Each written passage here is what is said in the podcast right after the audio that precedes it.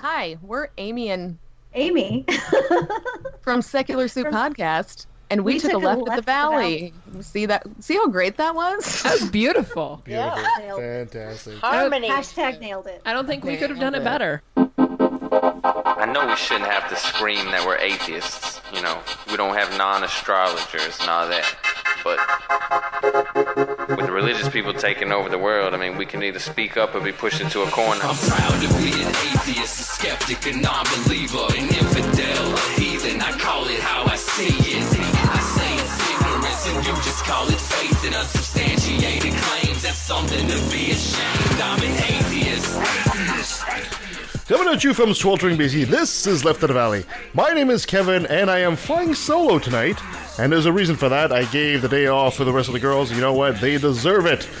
So, guys, today we're going to do something different. A couple of weeks ago, you might recall, we did a show with Kristina Brent Lee called Homeschooling Blues with Brent Lee. Brent Lee, our friend from Unapologetix. Well, we decided, you know, that was a very interesting show. So we said, yeah, let's do it again. But let's bring Matthew Hunsinger, Dr. Matthew Hunsinger, psychologist extraordinaire, to sort of tap in the raw, Play-Doh-y mind of our friend Brent. So, without further ado, this is the interview I just did with Matthew and Brent, and we kind of psychoanalyze, you know, his childhood and how he was affected by being raised in a fundamental Christian family and homeschool, and how it affected him as a child, how it affected him, him as an adult. Anyway, uh, there's some pretty valuable lessons to learn in there, so I certainly hope you enjoy that. So, let's play, let's get to it. All right, gentlemen, thank you so much for both of you guys joining us. And, uh, you know, I'm going to try to be as much as I can a fly on the wall and try to facilitate the conversation as much as possible. Brent, maybe you've been on the show before, but, you know, for some of our listeners that might not have heard you, please give us a, a brief intro and then we'll do, go to Dr. Matthew Hunsinger as well. Okay, will do. Um, I am uh, Brent Lee. I do a podcast um, on uh, on apologetics on uh, uh, all the podcast sites, and um, I'm a homeschool. I was a homeschooled. Uh, I, I'm a fundamentalist. Uh, evangelical apostate, mm-hmm. you know, but I was heavily indoctrinated. Uh, then it was kind of kept in a bubble as a child and not really allowed to see or talk to anybody that didn't think exactly like the mindset that is fundamentalist evangelical. So that's me. Actually, a little known fact: the Bubble Boy episode from Seinfeld was actually based on Brent. That it was, yeah, it was Totally That's was. No, no, just true kidding. fact. yes. and then, of course, we have the amazing Dr. Matthew Hunsinger. Doctor, welcome back. Oh, thank you. It's good to be back. Would you be so kind to give us a brief introduction as well? Sure. So, yeah, my name is Matthew Hunsinger. I'm an associate professor at a university in the Pacific Northwest in Oregon. Um, and my training, I have a master's degree in cognitive science and a PhD in experimental social psychology. So, I do research, my own research. I help students out with their research. I teach. I serve on university committees um, and do other other fun stuff. He's got a he's got a list of qualifications which is longer than mine, and uh, the man is absolutely brilliant. I highly highly recommend him, and I'm going to put Brent and his broken character into the hands, the capable hand of Matthew. Now, this the genesis of this show is about three weeks ago. We did this show with Brent and Kristina. Now, both of them were homeschooled, and Kristina was supposed to be here tonight, but unfortunately, she was pulled away in a cow farm, and that's actually literal Oh. truth because she actually works as a dairy farmer. What? she does. How? How do I not know? I've been listening to your show for, and I don't know that. She, oh my goodness! Yeah, she, she does, and, and you know what? She actually makes good money at it too. Believe it or not, she makes like uh, like uh, I think it's like uh, between twenty and thirty dollars an hour just doing that, milking cows. Who would have known? Anyway, but so, long story short, uh, it was it was an interesting episode. But we all, uh, Kristina, the way she is, you know, she kind of monopolizes the conversation a bit, and I kind of felt that Brent didn't quite get a fair shake at the tree, right? you know, she she kind of yaks a whole lot, and that's why we love her. Uh, and uh, and I thought, you know, let's let's bring them both back, but bring somebody much more competent than I. And we thought, well, let's think of a psychologist that can handle these two. And of course, Matthew Hunsinger was the first one that came to mind, obviously. So Oh, I'm flattered. so I, I, I kind of wanted a, a, a more professional opinion, and Brent was kind enough to uh, to accept uh, exposing himself, revealing himself, and uh, so so, so that, that's great, and I really admire the courage that the, the man has. So so Brent, you know, uh, tell me, tell us maybe to start with, uh, maybe. Yeah, go into the past there and say, you know, give us the, the, the setting of the family, how you were raised, and which what uh, how you came out of. Well, maybe not yet, but how how you were raised as a Christian evangelical there. Okay, so I um yeah, so I was uh, raised in uh, a family of let's see, I was I have three siblings, uh, and I you know and uh, I was homeschooled and my older sister was homeschooled, and uh, then we had some uh, big financial change, and my my two younger brothers went to uh, actual school, but I uh, I stay I remained staying homeschooled and everything throughout the entire time. So I was homeschooled from beginning to end. I did try a couple schools uh, in middle school, uh, but I only stayed for a week, and I did not know anything. I was I I tried you know I tried to to kind of be they just expected you to be right where they thought you would be as a middle school kid, and I was not where they thought I would be as far as uh, um, you know the the knowledge that I had up until that point was not aligned with. Uh, the school that I was in, so it was really, you know, it was and it was terrifying. That was like one of the most terrifying things I've ever had because I just I didn't know how to to function. So I, you know, would cry, you know, I cried a bunch and was like, I got, I can't do this. I don't know how to, I, you know, I can't do this, you know. But um, so they, they took me out of that, put me back in homeschooling, and I stayed homeschooled throughout my entire uh, high school. Uh, time and I got a teacher. Uh, it was like a tutor, and she came and like uh, homes. She would I would go to her house, and uh, there was like me and two other people, and she homeschooled us, and she was very much the uh, she looked like Anne of Green Gables. Like she just wore the the get up, and you know, and it was this very much like super strict, super fundamentalist. Most of the science was teaching us about how evolution is not true, and uh, you know things like that. All the writing was writing Bible verses. All the it was super heavily, uh, you know. Um, you know, just a lot of religion involved.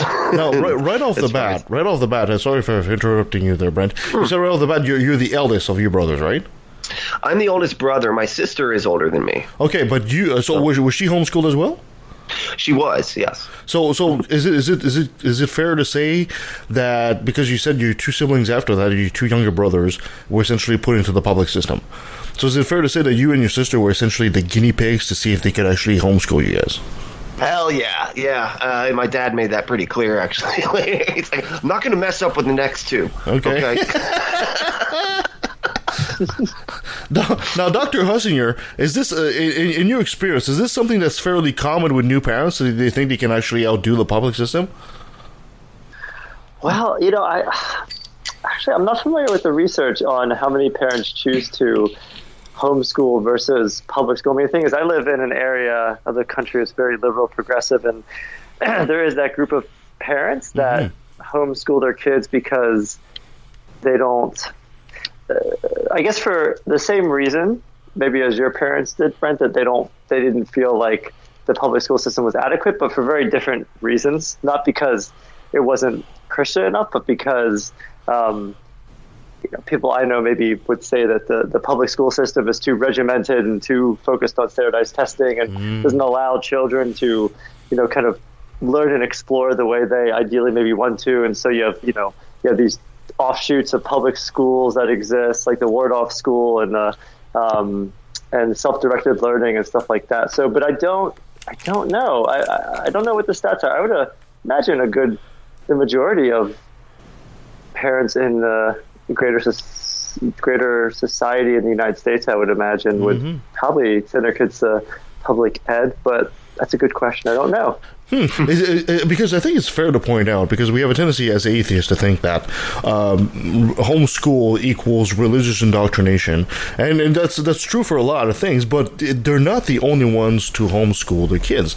You'll also have Right. parents that are liberal and left leaning that'll homeschool their kids for different reasons. Often they'll feel like maybe they're anti-vaxxers, or maybe uh, they feel that they know more than the school system, or the school system is not, or or too slow, or like you said, not like not expressive enough, not artistic enough. So that's not clearly just a right wing phenomenon. Right. I think we can agree with that. Okay. Well, okay, Brian, continue. Yeah. Yeah, and um, yeah, and it, it was, and you know, uh, it, it was mostly uh, the the like you said, the religion was the main thing because they didn't want. And, and I remember my parents kind of like you know how you're a kid, you you kind of hear your parents talking and stuff, and my dad I think was more on the on board with wanting me to go into other schools, but my mom was very much like I don't want him exposed to that stuff, you know, uh, I don't want him to be around other people. People might be gay out there, you know, in the world. They might, uh, and and I remember her getting so upset when I would hang out with a friend or something, and they were allowed to see this movie, and I wasn't allowed to see that movie, and you know, it was like really. It's things like that, you know, where was, she was like, no, you can't do the same things that the other kids can do. Uh, you know, you can't. I don't want you exposed to that. Things like Roger, or you know, Roger Rabbit was, or was Oh, yeah. offensive. to They're, they're- they're definitely offensive. wow. Do- They Dr. want me to lust after Jessica Rabbit. Oh yeah, know? hey, hey, Jessica Rabbit, of course, right? Do- Doctor Hunsinger, is it is it? uh, Do you know uh, in the psych- psychology circles if they talk about um, why is it? Uh, and this is just my opinion. Why is it that it seems that women are, are almost bigger proponents of a system which essentially is has been against them since the dawn of time. It seems that some of the biggest guardians of religion and tradition are women. It's almost like society has given them uh, the role, subconsciously given them the role of guardians of tradition, and they'll often raise kids to go to and and, and be raised in the faith, even though that very same faith is very negative and very misogynistic. Is there anything in psychology that you're aware of that actually has studied that? Well, not not maybe directly, but I I guess a few thoughts are coming to mind. I mean, so one thought of, I'm having is this is more maybe less psychological and more sociological. Um, that you know because historically men have had been in a higher status, higher status, higher power position. It might have been that women. Um, historically, have taken on that role of making those kind of decisions, kind of those those kind of domestic decisions, because that's where they could exercise power. That's where they could have some amount of power, status, and, and be in that you know being a being a decision making role. So there's there's that, and the other thing that comes to mind for me is that um, we know that when a group, whether they're a minority or the majority, right? Because women are are not the minority, um, but they're a marginalized group historically, and so when a group is marginalized, that they sometimes the individuals in that group sometimes internalize that oppression, and they might become just as much. Um, they might enact that oppression just as much as the people who are who are the oppressors. Um, so, for example, and, and that's one thing I thought of when I was, you know, with your question, because, for example, you'll hear women talking about each other as as sluts, you know, and and I mean they'll shame each other for being sexual beings. It's like, where does that come from? Well, I think most likely it comes from uh, a society that penalizes them for being sexual beings, for expressing their sexuality. And so it's not just men who are um, regulating their sexual expression, but they'll do it themselves. You know, I, I imagine most when women are saying those kind of things, they're not necessarily consciously thinking about that. Or, or thinking about the historical implications of what you know what they're saying or the, the historical context, but you know I would imagine um, when you take that and you combine it with a conservative mindset, which um, I think I think we actually talked about this a little bit when I was on the podcast before when we were talking about conspiratorial thinking because we talked about how there's that link between conservative thought and people being more prevention focused in terms of they're focused on basically not doing bad stuff and so they're they're more likely to focus on people acting in ways that they consider to be appropriate, not sinful. And so, um, you know, you combine that mindset, that prevention focus, with maybe you know um, the women feeling like they have the role of kind of keeping certain things um, in order domestically. Does that? And, uh, I don't know if that makes sense, or is that Oh, absolutely. address your question? Yeah, absolutely. Yeah. Do, do you think it actually? it- It's also um that too that it gives them sort of a form of status in their mind, like I, you know, I'm better than them, or, or they feel like they are better because they follow the rules better, or something. Like, do you think it's like? Yeah, you mean people like outside of the religion? No, no, I mean like people within the religion, and they get to judge each other, you know, Oh. based on, and they're like, I do it better, and so I, when I point out that somebody else isn't doing it as good, it makes it, it kind of lifts me up. kind of Is that- judging, judging yeah. the fruit of Yeah. labor, essentially.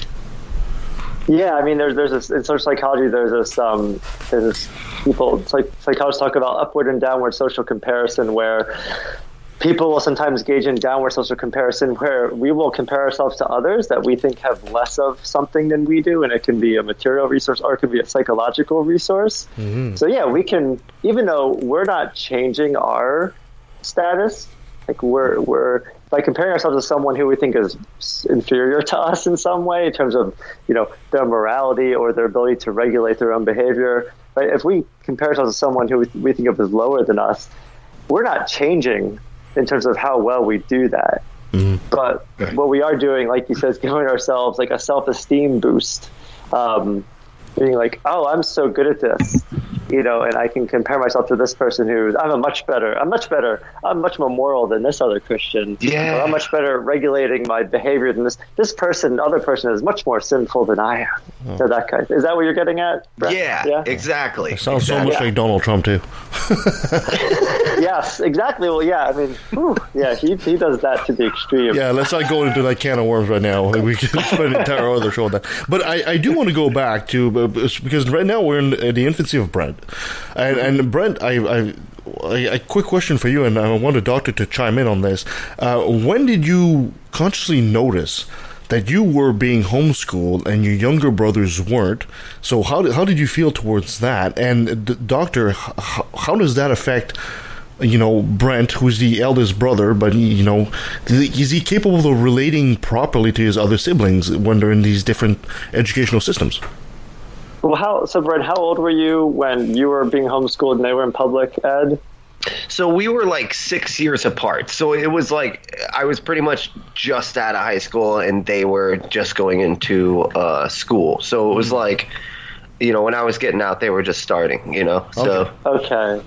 So, what was, I guess, uh, where were you in your life um, when that happened? Like, were you leaving the house and kind of going off on your own, or were your parents still want you to kind of stay in the town or in your in their home? No, I see. I, I lived at home until I was 28. Okay. Okay. So you were still very much in the grips of of their of, of that environment. Oh yeah. Oh yeah, and for sure. Okay. Well, I, you know, I, I would imagine at a, I mean, I'd be curious to hear what you remember feeling, but I would have, I mean, if I were in your shoes, I would have felt, um, I would have felt, maybe I would have felt frustrated or angry with my parents because I'd be like, wait a second, like they get, my brothers get to have this experience that I didn't get to have. Like they get to hang out with their peers and do, maybe they can't go out after school and do fun stuff, but they can at least do fun stuff at school with their peers and they get to have all these experiences that, that I don't get to have. And I'd probably feel like robbed of having like a normal kind of what children typically normal as in like typical um, kind of the typical childhood experience. So I, but what did you experience? What did you what do you remember feeling? It was it was very similar to that because Uh-huh. uh, you know and it's something that I didn't, I guess, realize right away because I was just so happy to be out of school to be done with that part of my life, and I, I kind of, you know, because I just I didn't feel confident in myself uh, as far as my intelligence goes. So I was constantly just telling myself, I just can't do this stuff. I just can't. Uh, I, I just can't do math. Like I just can't do. I can't remember things. I I can't. I just can't. Can't. Can't. You know. And um, and I did feel kind of robbed too because once I, you know, when they finally did graduate, I realized they were actually actually able to go get an AS degree while they were in high school. Uh, and Right, you know, so that sorry to they interrupt for a grad- second, but can you, can you explain to maybe some of our Canadian audience what does AS degree mean? uh, associate of science. Okay, thank you. We don't have the same school system, right? So AS didn't mean anything to me. So Oh, okay. That's see, and that's something I probably would know if I was in homeschool. So, no, just no. but uh, yeah, no. So I, I remember feeling like, wow, okay, well, I wish I could have, you know. Of course, you know, you grow up and you realize, hey, school is actually kind of important, you know, and uh, because I, I just they didn't, they never propped it up as to being something that you really needed for the rest of your life, as far as uh, you know, you, you know, building, just exercising your mind so that it can be used in life later. You know, it wasn't really, it was like half the stuff doesn't matter. You know, who's ever going to use geometry anyway? And you know what I mean? And stuff like that. And I kind of, like you know caught on to that and was just like yeah yeah when am i ever going to use this stuff this is you know and uh so yeah, I was a little bit irritated when you know they. I look back and they were get they both graduated with uh, degrees, and I'm just like, oh man, I didn't even get a, a high school diploma. Like I had to go get a GED, you know, because I was homeschooled. right. And, I- and also something else I'm hearing, like in terms of what you said, is that not only were you kind of robbed of having those those experiences, those, those socialization experiences, but um, you're also didn't didn't sound like your parents homeschooled you in a way that allowed you to have a really strong sense of what, what, what in psychology we call self, uh, self-efficacy, like the sense of like competence, like Right. confidence in your ability to go out into the world and and basically, you know, be exposed to information and synthesize it and deal with it and figure stuff out. And I mean, there's, uh, you know, I'm- Yeah. there are plenty of ways our public school system can be improved in the in the U.S. and I'm sure in other countries as well. But you know, I do think one thing that's really important to help children and teenagers cultivate is critical thinking skills. Um, and you can't do that when you're telling your child like all this stuff is wrong. This is all like brainwashing and propaganda, and this is the truth, and this is the only truth, and you shouldn't. And I'm assuming. Uh, you know, since your parents were evangel- evangelical Christians, that they were also saying, "Well, you can't doubt this because this is, this is like what God created, or this is what God says is true, and you can't doubt it because if you doubt it, that's sinful, and you'll, you'll go to hell." So it just sets someone up to not explore and be curious and like hang out in ambiguity and, and just the messiness right, of you and know, it was reality. And I was very curious, but it was like, and you're absolutely right. Like I, I was very curious, but when I started to to doubt things because of my curiosity, right, right then when that when that thought popped in my head, it was like, oh no, I'm doing something I'm not supposed to do. God can see. me. It, right? You know, uh, yeah, ex- exactly. And it's like it just, Uh-huh. it, and so I was constantly trying to not be curious about things, trying to not ask ask questions. Wow. You know, yeah, you it- trained yourself to not be curious, to not engage in critical thinking. Right, and it was so difficult because. I was, I was curious, and so I, you know, it made it so hard because I kept on. I was just like, nope, bash it down, bash it down, smash it down. Don't, don't think about it. Don't think about it. You know, I, I think it's even, it's, it's even worse because at some point when you homeschool as well, you're essentially isolated. There is a way of learning that even if you don't understand the material, you kind of learn through osmosis. You see what the other kids are doing and they're successful at it, and you start mimicking it, and then you understand. But Brent wasn't afforded that because you homeschool essentially by yourself. You can't really Right. mimic somebody that is not doing it. All right. Oh yeah, that that's a yeah, that was yeah, that was that's that's a great uh, evaluation of that. Yeah, exactly. Because I mean, that's uh how it was a lot of times, and that's how I learn well. I think is better just through talking to other people. You know, I, I I I can go look up. For instance, like we do the show, and uh, the part of the main part of the show is that Nikki like tells me about politics because I know nothing about politics, and so she's kind of teaching me about it, and I could go look that stuff up. You know what I mean? I could go look it up. I could find out how many senators are in each state and things like that. But hearing it from her as as, as a person that's just like explaining, I can ask questions and you know I can be involved. Kind of, it, it made the learning process. It makes the learning process so much easier for me. Like I, I just it, I don't learn as well from trying to look things up and stuff because I never have looked anything up. Like never, you know what I mean? I don't. I never even used the the back of the book to like have to look stuff up. You know what I mean? Like other kids do in high school and everything. Like I never had to do any of that. You know, I, I just was it was just all memorizing stuff mostly. You know, And the answer was always the same thing. It was God anyway, right? And that was pretty much yeah. Jesus. Yeah, Yeah. Jesus. right and and what's uh, what can be particularly insidious about um, I think re- religion is that um, your parents didn't even, even didn't even have to be there to observe you doubting something because like you said God was always watching so no matter where you went or whether you're just hanging out with your private thoughts even if your parents weren't seeing that God was so you could never you were never safe to be curious or to doubt Right, and I always- always someone watching Right, and I always feared that God would tell my parents. That was like the biggest fear. How. Jesus is a total snitch. He is, man. That's what I kept thinking. I was like, my mom's knowing I'm watching this. I know it. I know she can see that I'm Right. watching this movie. I'm not supposed to, because God's gonna tell her. any stitches because it's Jesus. Yeah, and, think it's and vicious. also your, mo- Yeah. all of a sudden your Jeez, mom, your mom's making toast in the morning, and all of a sudden on the toast it appears it says Brent is masturbating. And there you go. You just just snitch on Brent, and unless she just calls you out, that's it. That's done. That one, act- it actually helped with that one because I didn't know what I was doing. So, no concept of masturbation when it was happening. It's like I don't know. That feels good when I rub my. oh man. Okay. so I guess uh, I guess another thing we need to explore about um, Brent's journey is also the fact that because there was a, a lack of interaction with his social peers, uh, uh, you mentioned a bit earlier, you were absolutely terrified. And uh, can you can you explain that fear a bit deeper? And I'm sure that the good doctor will be absolutely fascinated by that.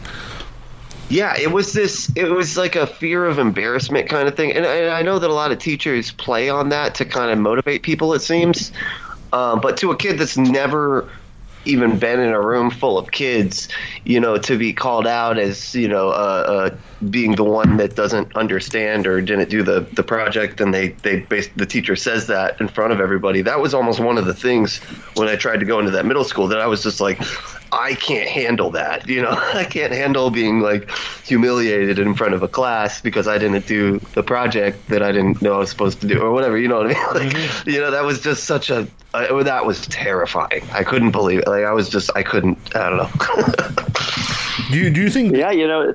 Sorry, Go doctor. ahead. No, but I was about to ask you, do you, doctor. Do you think some of these fears? I mean, this this is a pretty traumatizing thing. It's not something you get rid of or outgrow on a whim. I mean, how how is that possible that he could have carried some of that in, into his adult life as well? And maybe Brent can answer that question too.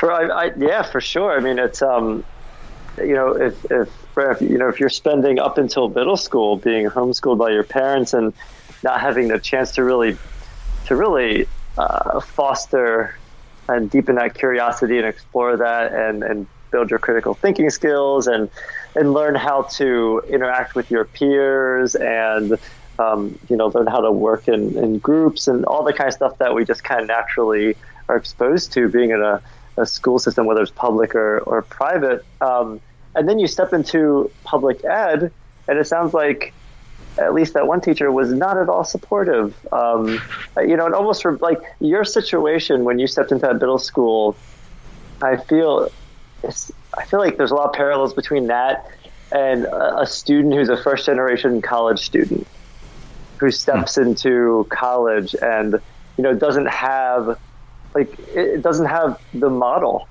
that helps guide them to know how do I do this? how do I do this thing called school, public Right. school, or how do I do this thing called college? Because I can't, you know, the first generation college student can't look to his her his or her their, you know, parents uh, to get guidance and say, hey, this is something that's happening that's challenging. What did you do? Um, not that the parents can't help them and get the child support, but you know, to, so to step into that environment and have a middle school teacher respond in that way, it just strikes me as just really unsupportive and not Yeah. being very understanding of what you are coming out of. And I- you know, I don't know It was- that person. was- I don't know if. Go ahead. it was especially fucked too because I uh, the way the school worked, it was a fundamentalist school. Uh, yeah, a fundamental school, and they had a waiting list, right? And so when somebody dropped out of the school, then you get put in, right? And it doesn't matter. So, and, and this is, I think, what maybe was the reason for that. But it, it was at the very end of the year. It was like the last couple. I think it was last month of the school year, and I was just dropped into this, and every all the other kids already knew what they were supposed to do and everything, and I was brand new and had no clue, you know. And it was just it was that was that's when that when I got in at first I was just like go with the flow, you got this, and then when I finally got in there, it was just like oh shit, you don't got this. This is terrifying, you know. And it's like this realization that I have no idea what I I couldn't even lock my locker. Like the locker was like one of my biggest problems because I'd be Wow. sitting out there for like two hours trying to figure out how to do the lock. Sure. It's such a Right. stupid problem to have. And, and Right. I mean, it's, and why you know how could anyone expect you to know how to use a locker if you've like never used a locker before? yeah. Yeah, and, and, and I can just imagine the, the cruelty of the other kids because they've been doing this for for like months now, and they've all known each other, and they've all been living in some kind of community. And here comes Brent, and this guy freaking can't even use a locker. It must have been absolutely horrible for you. Uh, yeah, they would hide all my stuff because I would just take the lock off and throw it in the locker, and my clothes. They would take all my stuff out and hide it in different places, and Oh yeah. man, kids can be so mean to each other. that's pretty funny though. I mean, yeah, but yeah, Yes, kids could be mean. now looking back, it's pretty funny. it wasn't funny at the time. It wasn't. Right. It's okay. The kids at my school were pretty mean. We actually we actually took our math teacher, poor Mister Pimentel. I remember his name, and he was a short fella, and they locked him up in a locker. Oh really? A teacher? a teacher. They locked up the That teacher. is gutsy. Oh yeah, of course. He, he after that he transferred to another school. You know, I can imagine. it's like oh god. Well, you know, it was a rough school, I guess. And I mean, Brent, do you think that you that you um, are feeling the effects of any of that um, uh, now in, in adulthood? Oh yeah, definitely. I still don't drive. I, I still don't like to drive. Right. I, you know, because uh, you know, I just, I don't know. I just, I, I'm uh, afraid. You know, I was afraid of a lot of things. I think that's, um, you know, why I would, uh, you know, drink a lot and stuff like that. You know, and uh, just to try to to temper some of the anxiety. You know, of Sure. just being in, just you know, being in, in crowded places. Crowded places bother me. Um, I was fine being on stage because I actually did do a lot of church stuff, uh, which is weird that I'm okay with being on stage. it's raining. yeah, what was right. that? What was that noise? I'm sorry. That was me. I had to wash my wash something off my hands. wow. I mean, I stepped outside in the pouring rain because I, I needed to just get refreshed for a second. So I'm back. He's recreating the pilot moment. I'm washing my hands off this Brent. It's crazy how loud sometimes things Uh, are. that's okay. No Background problem. noises. So, so Brent, what is it about driving cars that actually to this day you don't like about it? And it, it can maybe we can link that Well, back to your experiences as a child. I think it was the fact too that I had to learn uh, all this stuff, you know, like learn these these new things. And again, I was just sort of in the mindset of I can't do this. This is something I just can't do. Um, you know, and, and I don't know. I guess I would have nightmares of like being in a car and be bumping into all the other cars and like having to pull over and then like you know exchange information or whatever, and, and just things like that. Just it's stupid. Like it just seems like stupid little things, but it would just they weighed on me, and I didn't want the the responsibility of being self like you said self efficient like you're just like confident in yourself uh, was too much for me i just couldn't handle that Like, i just i didn't feel like i was uh, confident in anything that i like could learn to do if that makes Right. sense No, it does. I mean, there's this. I mean, when we encounter a challenge or a task, right, I mean, it, it it really matters whether we feel like we have the resources. So, Right. is it a challenge or is it a threat? You know, it, if we have the resources, it's a challenge, but we can do it. If it if we don't have the resources, it becomes a threat. So, something as you know, um, what most people people experience as mundane as driving a car. Um, if we feel like we have the resources, oh, no problem. You know, uh, yeah but if we feel like we don't have the ability or the resources, then it becomes a threat. And, and you know, so it makes sense that that uh, you know uh, that you would avoid it because well that's one easy way to deal with that threat is just well I don't have to drive so I just won't. Um, Right. The, the Yeah, doctor makes a makes- the doctor makes a fantastic point here about you know uh, uh, uh, assets and threats because of, even our, in our podcast our own Nancy here who she's a senior citizen and she she still drives and she's got no problem until it's nighttime then her vision I guess is not as good. So at that point it becomes a threat and she won't drive at nighttime. Then I have to pick her up if it was something like like this right? So it, right there It's, a, it's a very good demonstration of you know the differences. She's confident during the day. She's not so confident at night which is the perfect example. Right, and I, and I you know, I just want to, um, you know, say to you, Brent, that like that they may feel like small things that other people would experience as small things, but I just think it's important, you know, to your credit, and kind of to realize like what you went through and and how uh, the uh, when you see people doing things around you that are that are really hard for you to do that they most likely grew up either grew up in an environment where they were given the resource like they were they were given an environment that allowed them a space to cultivate that sense of self-efficacy and build those skills so that it it's either easy or it's you know a little challenging or it's a big challenge but it doesn't you know they don't experience it as a, as a threat you know whereas Right. there's so many things that could be experienced as a threat if if you're coming into your adult life not being given that chance to really have uh, confidence in your in your own abilities. Right, and it and it's so weird. It, it, it's it's really odd to me that when I became uh, an atheist and I was actually unsure about you know how we got here, or an unsure and and okay with saying I don't know, mm. you know about you know these big questions and stuff like that. Then my confidence actually went up. Which is so weird, and I've actually been just uh, like a vacuum ever since. You know, just sucking in all the information I can get Great. which uh, yeah it's been very very helpful to me that's why one reason why i do the show because i want to you know i want to spread the gospel you know but but but yeah it, that that just um i think that comes a lot from the just learning critical thinking and stuff like that you know that uh, you don't have to be it's not like uh, you know everybody knows a bunch of information already and everything. It's just they're they're it's they have a capability of figuring things out. You know and i felt like that for a long time was just something that i didn't have you know. I could just i could remember things. Like if i had if you asked me like a fact that i had memorized but that was it. That was like the main thing that i got out of schooling was just remember this and then when they ask you just say it you know? Ma- And that was- Matthew, uh, the the idea that Brent was saying that you know he was having a difficulties uh, because he was saying I, I can't handle this, I can't handle this, I, I can't do this.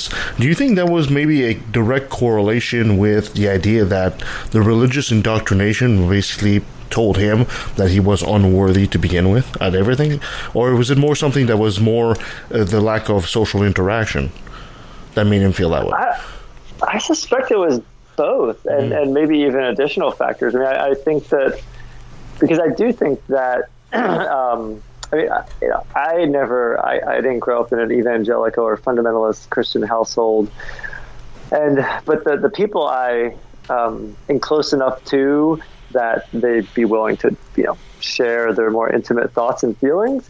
Um, I do get the feeling that with a good number of people who are fundamentalist Christian, evangelical Christian, that there is a sense of um, I am nothing without God. Like I am this Yeah. sinful, horrible creature, and the only the only good that I do is is really um, me acting out God's will and being a vehicle for God's love and you know and and wisdom. And so, who wouldn't be left, you know, with, with that worldview, that paradigm? Who wouldn't be left with a sense of um, ineffectiveness, like with a sense of like, well, I can't really do anything on my own because it's all God, and anything I do that's good or worthwhile is really God doing it through me, and it's not me doing it myself or really me having the ability to, to do that. So I think there's that. Yeah, I think not interacting with peers. I mean, there's a, there's so much that we learn through interactions with peers, um, more than than we probably realize we learned. Um, right And it- because I it's did- something that most of us do. Right, and I did actually get, I did get a lot of social contact from church because I was at church almost like pretty much every day. Okay. So I did get that, but they all had the same mindset, and they were all thinking exactly what you just said: uh, that we are broken, um, we can't do anything without Christ. I mean, when I was in a, and they still play the song at the church that I was at. It's a song I wrote called "You Are My Pride." We have no pride without you, kind of thing. Oh, you know, wow. So Yeah. yeah. and it was like you're not allowed. You're not allowed to be proud of anything, even though you know, even if you do something really cool, you make a cool song, it's or whatever, you know, and have a cool band. You're still when you are, you know, uh, in front of people or even inside your own head, you're not proud of it. You're just you're just doing what you're supposed to do, and that's it. Yeah. And it- Yeah, It, and- explains also so much why, as soon as you got out of your apostasy and you were allowed to say to say to yourself, "I don't know," this is why it was such a relief probably to you because all of a sudden, you know, you were it was all right for you to try and fail. You were actually giving yourself Right. permission for the first time to do so. Right. Yeah, no, that's Right. great. That's a great thing. Yeah, exactly. You said that perfectly. That was, you know, I was finally okay with failing because I realized it's me doing this. You know, I might as well take shots, like just take random shots at the world, you know, and figure Right. out if I can do it or not. You know? and okay, not knowing. Yeah. Yeah, it's okay not to something know. figured out. Exactly, it's okay not to know. Right, I can figure it out, you know, and it's like, yeah, it's it's crazy how that that's so stifling, you know, and you're trying mm-hmm. to in your own mind, you just like you're it's like chains. You put chains on your mind. Right. Yeah, and then I, you know, and I'm not saying there's no, uh, you know, I hope you don't take offense to this because I'm not trying to say something negative about your parents, but No, no. I do, I do suspect that them homeschooling you the way they did in, as like a a Christian, a fundamentalist Christian education versus a like a liberal arts education, um, that that probably contributed to um, you you know that feeling of not being not being competent. Because if they just keep telling you this is God's this is like God's truth don't doubt don't think you know in a way like don't think for yourself don't be curious um, just it's you know either either we know it's true because it's you know God says it or um, we don't understand it but you know we're not supposed to understand it because it's it's a, you know God understands it. So don't Wow, worry about it. God's got it covered you know so you don't have to understand it. You don't have to dig in dig deeper be curious. And um, I would I could imagine that leaving someone with a sense of not feeling very confident because it doesn't help you. Like basically it, it helps you learn to obey Yeah, Right. yeah, exactly. And that was it. Yeah, that's it. So, so Yeah. the whole time that Brent was like 12, 13, the rest of us were like cocky little shits at that age, you know. But we were trying stuff and failing and learning our, our boundaries. Brent was essentially told, "No, you can't do it anyway, so don't even try," and that really Right. handicapped him until his adult years, in a way. Yeah. Oh, definitely. And it was funny too because I went through like a rebellious phase, you know, and it was like so much of a uh, controlled rebellious phase. Like I was still at church playing for the band and everything, but I dressed like a punk rocker. You know, they did let me do that. They let me dress like oh, a. interesting Okay, okay, They were okay with that. Nikki, as long Nikki, as I, Nikki, if you can hear my voice, find me a picture of that. I want to see Brent in a punk rocker outfit. oh, I got one. like like a Jesus punk rocker kind of thing Yes, is it like yeah. a punk rocker with like the robes No, that would have been blasphemous. See, you're not getting. no, I'm just. the robes and the mohawk. There we go. okay. Awesome. So, Oh, I'm gonna make that a style. you you ma- you managed to do all that, and eventually you got out of high school. And as a young adult, how did mm. you cope? Because uh, you, I mean, you were still a believer at the point, right? You weren't quite you weren't quite in your apostasy yet. How did how did you cope as a, with an adult with that type of education? What kind of fruits were you uh, basically uh, harvesting from this education? Oh, it was church all day. Like I got super involved in church. I really liked the social aspect of church because I'm just I'm a social person, uh, you know, and so I loved, you know, I would go to church literally every day. You know, I was in tons of bands. Mo- mo- Mostly what I did at homeschooling was play guitar. Uh, so I learned how to play guitar pretty good uh, from a very young age. And uh, yeah, that was just, uh, we had a, a Christian punk band that would do, you know, uh, the youth events and stuff like that, and they would frame the youth event around our concert and stuff. And uh, you know, I would play in all the worship bands, and then I led a couple of uh, Bible studies um, through, through, throughout the week. And then I would also take over for the pastor if he had to like call out or something. I would I would do the preaching, you know, from the pulpit and stuff as well. So it was just heavily involved. And it was like, uh, you know, I wanted to do stuff, but I didn't feel like I could do anything. But I knew religion, I knew Christianity, I knew that, so I could do that, and I put myself into it fully. You know, until things went kind of south. So I'm curious, um, if you don't mind, can I? Do you mind if I ask a question? No, you're the doctor. I'm not going to let you ask questions. What, What the hell are you what talking about? caused you to? What caused you to just like start stepping away from Christianity? Because it sounds like you were incredibly enmeshed in this worldview, in this community. Um, it kind of had everything to lose. Um, You had, you know, kind of your existential well-being to lose because the stepping away from that is kind of pulling the rug out from under you, right? In terms of your ontology, um, Right. and you're pulling, you'd be pulling yourself out of. I mean, I, I don't know how um, how strict your church was around people leaving the church. Like I know there are some, right? There are some churches and some Christian faiths that will, you know, you're you're you know you're dead to us. We will ostracize you the moment you step away from the church. I don't know if your church was like that growing up, but even if it wasn't, stepping away from that is also giving up this huge part of your social identity. It sounds like. I'm just curious about that process for you. So what? Yeah. So what happened was, you know, like I said, we were in the the punk band in the church, and uh, the one, the guy was the that was in the band. He was a drummer, and he was actually, I think, feel like he was not as religious as the rest of us that were in the band, and we had a big show scheduled. Um, the one the one time, and I had to, or and he was going off to the military, and so he was like it was New Year's that uh, that year, and he asked his dad. He was like, "Hey, Dad, I want to be able to drink a beer on New Year's," and uh, so his dad was like, "Yeah, sure, just you know, get it, just take it away. There's like a little park over there. Just take it away over there, so that you know some of the church elders and stuff don't see it." and, yeah, you know, so he did that. It, I wasn't even there. I was he. That's was the story I was told anyway by you know him and his dad and a couple other people that were there, and. uh so, so some of the elders did see him and when that happened our whole band kind of got blacklisted and we were sort of ostracized before we even left you know because of that Wow. We had to cancel our show. We had to pay everybody their money back. We had you know it was just a huge embarrassment. And i was really upset because i was just like dude that's not even a big deal. Like even me is that i was super religious. I was super down on drinking alcohol. But i was like at the same time like he's gonna be going where he could possibly die. Like i'm totally fine with him ha- wanting to have a beer on new year's. You know what i mean? This is not he's 18 years old. I mean, I get that's not 21, but come on, this is crazy.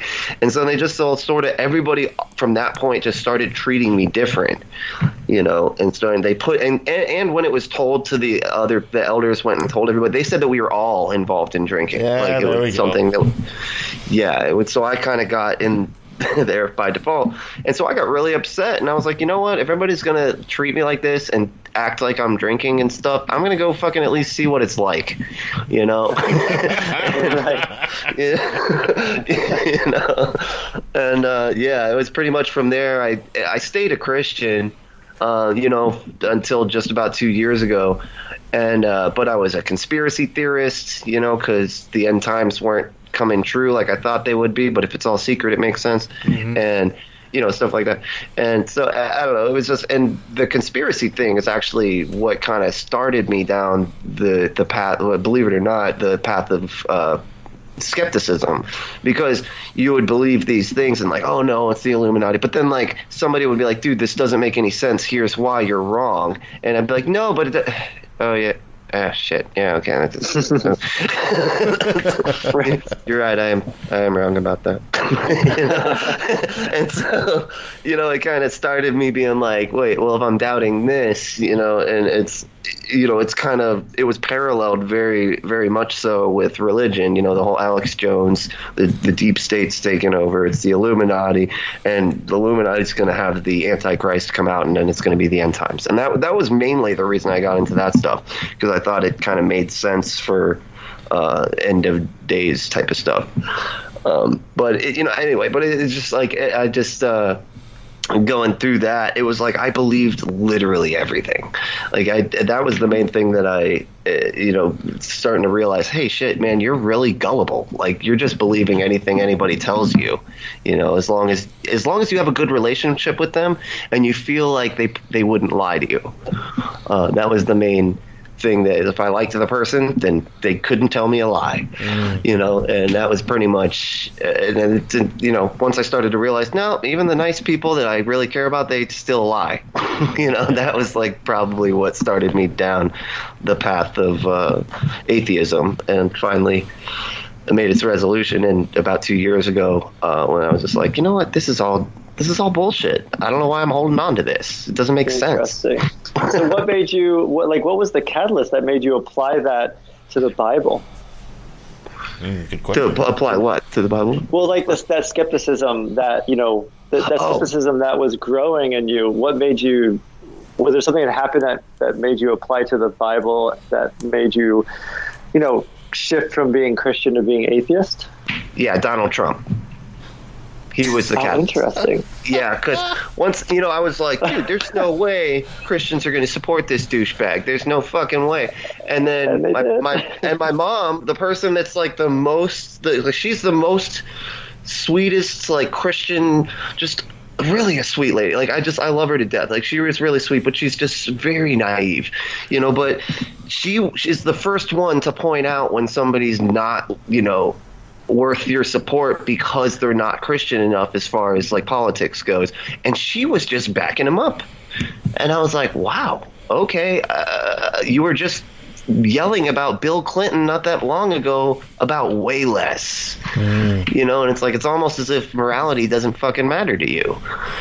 You know, it's just who's on your side and that's it Yeah. and that just was a major like awakening i think for me you know and then plus you know i met Wow. nikki and you know she started uh, we started having conversations and um, you know just about uh, other people's experiences and stuff because i was very much anti-lgbtq um, you know and nikki was like that was the main thing. She was she almost broke up with me at first you know when we first uh, had gotten together because of that.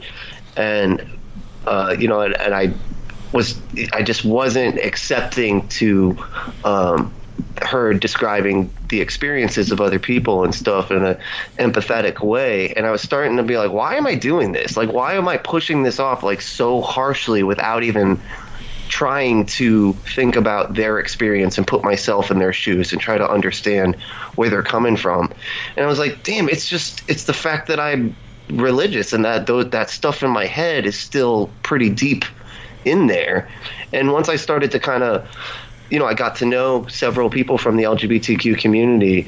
Um, you know, because you know, with Nikki's like kind of helping me, like you just need to get to know this person, you know. And I started to see them and hear their experience. And I'm just like, damn, they're just like me. Like they're not anything different. Like I put them in this weird box in my mind, you know. And it's like, then I really started feeling terrible. Like I was like, oh my god, I've been so horrible for so fucking long because I thought this thing was true that just wasn't true, you know. And then the whole thing fell apart. All, all the faith, all the, all the religion, it just completely crumbled because I just I saw the humanity in people that I didn't think I was allowed to see humanity in. Almost, you know what I mean? That's Wow. very well put, actually. Yeah, yeah, that is really well put. I mean, was that was that did that really uh, was that really hard in terms of like really shaking you up emotionally? Was it really difficult, or was it actually was there any relief Uh, well, it, in, in that switch? Oh yeah, there was a lot of relief. Oh yes, because I finally, I mean, there was relief and also just horrible. Like, I felt terrible. Like I just felt so awful that I had been thinking these things for so long. Um, you know, and put it and also I mean and there's also the added factor that because I am pansexual and you know, of course I put that stuff off like in a box like, oh, you can't think about that. But it also did this thing in my mind where I was like, oh, you can choose it. Because look, I you know, I can be with this person and I could be with that person and I could see, you know, the the attraction to that, you know, as being something I could, you know, be attracted to, and, and I was, you know, for a lot of, uh, you know, with different men and different, uh, you know, just that attraction and stuff. Um, and I was like, no, no, no, you can't feel that attraction for them. You know what I mean? But it was possible for me, so I assumed that everybody was just choosing it. Does, does that make sense? Yeah, yeah. Yeah, yeah, yeah, yeah. so that was kind of an added issue with me too you know what i mean so it was um but yeah it was just it cut to the heart. And i just you know because i'm a very i'm a very loving person. Like i just i love mm-hmm. people you know and, they, and it was just so weird to me that i had this big block in my mind for certain people that anybody else didn't matter who they were or what they did. I was totally cool to hang out and talk to you and be cool. But if you were part of the LGBTQ community, it was like I'm not allowed because that's wrong. Mm. And if I talk to you, I'm supporting your lifestyle, and I can't do that. You know, and it's just that block was so deep in my mind. It was crazy. You know? Right, right. You're you were at the same time taught to love very deeply, but also having a like a really strong aversion Right. um, Judgment. at the same time to certain groups of people. right. Yeah, exactly. Yeah. And, and a judgment. You're right, Kevin. Too. Yeah. yeah. For sure. Well, Do- Dr. Hunsinger, uh, in, in conclusion, is Brent crazy? No, no, just kidding. Not at all. No, no, no. You know, But- my diagnosis is that he's human. That's that's a very fair diagnosis. For a while there, I wasn't sure either, but now I, I, I believe you. the evidence points that he is human. But i i for for somebody who finds himself maybe on the same path that Brent's been through, but may not necessarily be at the same point Brent is, uh, is there any uh, pearls of wisdom you two gentlemen would like to give the person that's listening to this show right now and say, you know, they they're not sure about the faith, they're not sure about leaving the church, but they've been homeschooled as well, or also uh, maybe advice for the parent out there that is actually considering raising their kids in the faith and homeschool. Is there anything you'd like to tell them as well? Do you want to go first, Brent? Uh, yeah, sure. D- d- yeah, you shouldn't do that. Don't, don't, don't do the religious homeschooling thing. Stay away. Run away from it. yeah, Run you far, can homeschool, homeschool, but don't do the religious kind. Like Brent, that's you slayed it. You slayed it.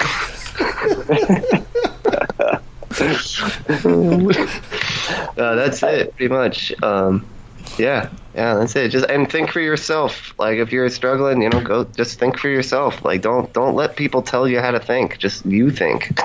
you can do it. Yeah, yeah, I, I would. Yeah, I would definitely echo a lot of that. Um, I think, you know, if I mean, if I was talking to a friend of mine and they really strongly believe in the importance of homeschooling their child and having it be a religious education, and there's nothing I could say to change their mind, I would, I would, at, I would at least tell them, look, just make sure you're you're helping your child learn to be curious and to engage in critical thinking. And please expose your child to a vast array of ideas and perspectives. Mm-hmm. And if you want to say that these ideas are the ones that you know you believe are in the Bible, fine, but at least you know at least um, let your child know that there are other ways of being in the world, other ways of thinking about the world. At, in the least, I mean, I'm with you, Brent. Like I think education in a public or private school setting, um, there are many ways in which it's it's beneficial that are just hard to create homeschooling. And I think when you add in the religious, you know, the fundamentalist evangelical religious um, component, that that you know it, it shrinks the experience even more. Um, you know, so I would definitely, you know, I would definitely say that to the parent. And, you know, I think I would say for someone who is coming out of that or in that, like like you're saying, Brent, I would, you know, I would also say just be curious. Know that that we are all capable of, um, you know, achieving a, a deeper and more profound understanding of reality, and just know that that reality is is incredibly messy. And so you're going to have to wade through some ambiguity and some gray or a lot of ambiguity and a lot of gray and just and just uh, you know just hang in there and um, and uh, you know try to enjoy the ride um, while you're doing it. And I'd also say you know for like like the kind of stuff that you are expressing, Brent, for other people who are in a similar mm-hmm. situation, I think it's so important for someone coming out of that to to um, to really be compassionate with themselves, mm-hmm. Mm-hmm. you know, and really to mm. say, okay, man, I don't like you know this part of me that I've that I'm trying to like you know kind of let go of because of all these things I was taught. Like I was taught to hate this group and hate that group, um, you know, and and to just realize that wow, like that's what happens when you're taught those kinds of beliefs at a young age. Like that's what we're going to absorb and that's what's going to inform our emotional responses and to say you know to to recognize our own humanity and going through that process and to know like like you did that Yeah. we can shift those feelings Yes. you know we learned them so we can unlearn them. There's nothing that we learned that we can't unlearn.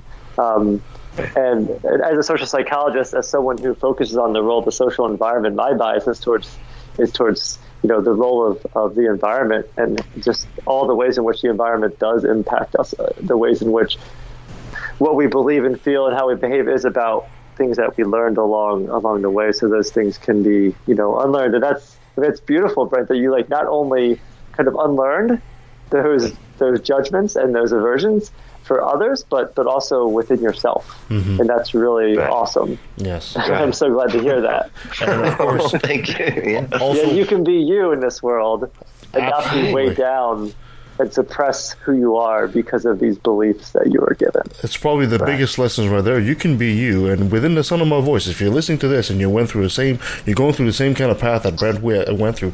Don't forget, you are allowed to fail. You're allowed to try, Uh-huh. and you're allowed to fail. the biggest That's right. crime is not trying. That's the biggest crime. Right Yes, that's the other thing I'd say. Try everything and do what you like. Exactly. Dr. Matthew Husson, you're Brent, my friend. Thank you so much for joining us today. Really, really appreciate that. Dr. Husson, if people want to find out more about your your uh, expertise and all the wacky stuff you do, where can they find you? Um, well, let's see. I have a Google email, contact Matthew78 at gmail.com. Fantastic. And Brent, my friend, it's always a pleasure to have you, my, my bro. Again, if what people, people, people want to hear, hear about you and your adventures with Nikki, and they find you on, on Apologetics, where can they find that? Um, well, unapologetic, and I'm, I'm just going to say this real quick. I did a terrible job of, of telling what the show was about last time. so, real quick, I don't know what I was doing. But, uh, so uh, our show is called Unapologetix. Uh, me and Nikki, we're an interracial couple. Uh, she is black and I am white. She is a super woke, uh, a very highly educated black woman, and I am, you know, you well, you know who I am now, but and uh, she pretty much is teaching me about politics, and I uh, am supposed to be teaching her about uh, apologetics and things like that. But we haven't gotten to it yet. We, but we mostly cover like stories about, uh, you know, uh, racism and white supremacy, and you know, people people being awful and uh, talk about it. But uh, I, you know, uh, the show is called Unapologetix, spelled with an X. You can find it anywhere podcasts live, and uh, you can contact the show on Facebook. We have a Facebook page. We also are on Twitter at at, Bre- Brent at Brentley Allen one, and uh, yeah, that's it. That's pretty much everywhere we are. Thank you so much, gentlemen. Really appreciate you guys coming here. Thank you. Yeah, thanks for having me. Awesome. And that was Dr. Matthew Hunsinger and our friend Brent Lee from Unapologetix. I hope you guys uh, really like uh, taking a deep, deep look into the psyche of what happens when a child is homeschooled. I hope that was very informative. It certainly was for me. So I certainly hope you enjoyed that, and uh, hopefully we can do more of these kind of shows down the the road. Excellent. Well, thank you so much for joining us on the show today. You can always find us at leftoutofA.com. You can find us on uh, YouTube, uh, YouTube, yeah, so YouTube, but I was about to say Facebook and Twitter at LETV Podcast. Send us an email at left at outlook.com. You can send your complaints to Nancy on the third floor, but beware the incoming grenade. All right, uh, you can give us a five star review wherever you, find us. It helps us and helps others find the show. You can also become a patron, a patron like our friend FreeThinker215, and you are donated a fantastic of generals by doing so. No, that's not exactly true, but you can help us make take the show a bit further by doing things like he did. All right, um, I don't have my schedule in front of me, so coming up next week we'll have something fantastic, I'm sure. But you know, in the meantime, I will just let you go. Thank you guys so much. Until next time.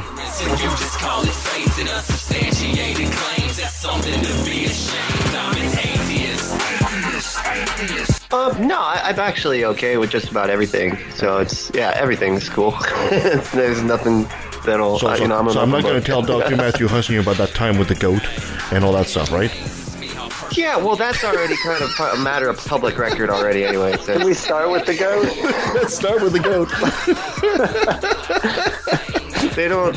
They, you know, in Florida, they don't uh, hide your records of things. You know, it's criminal stuff is right out in the open. So.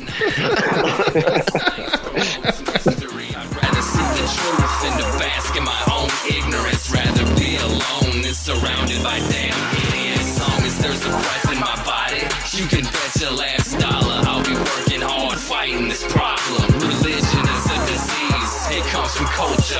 Only true on a regional scale. Science is universal. For you to say that Horus isn't real, but Jesus is, or Zeus, Thor, Mithra, Vishnu, you don't believe in them. I think the reason is apparent. You do what you're told and believe in the God assigned by your parents. I'm proud to be an atheist, a skeptic, a non-believer,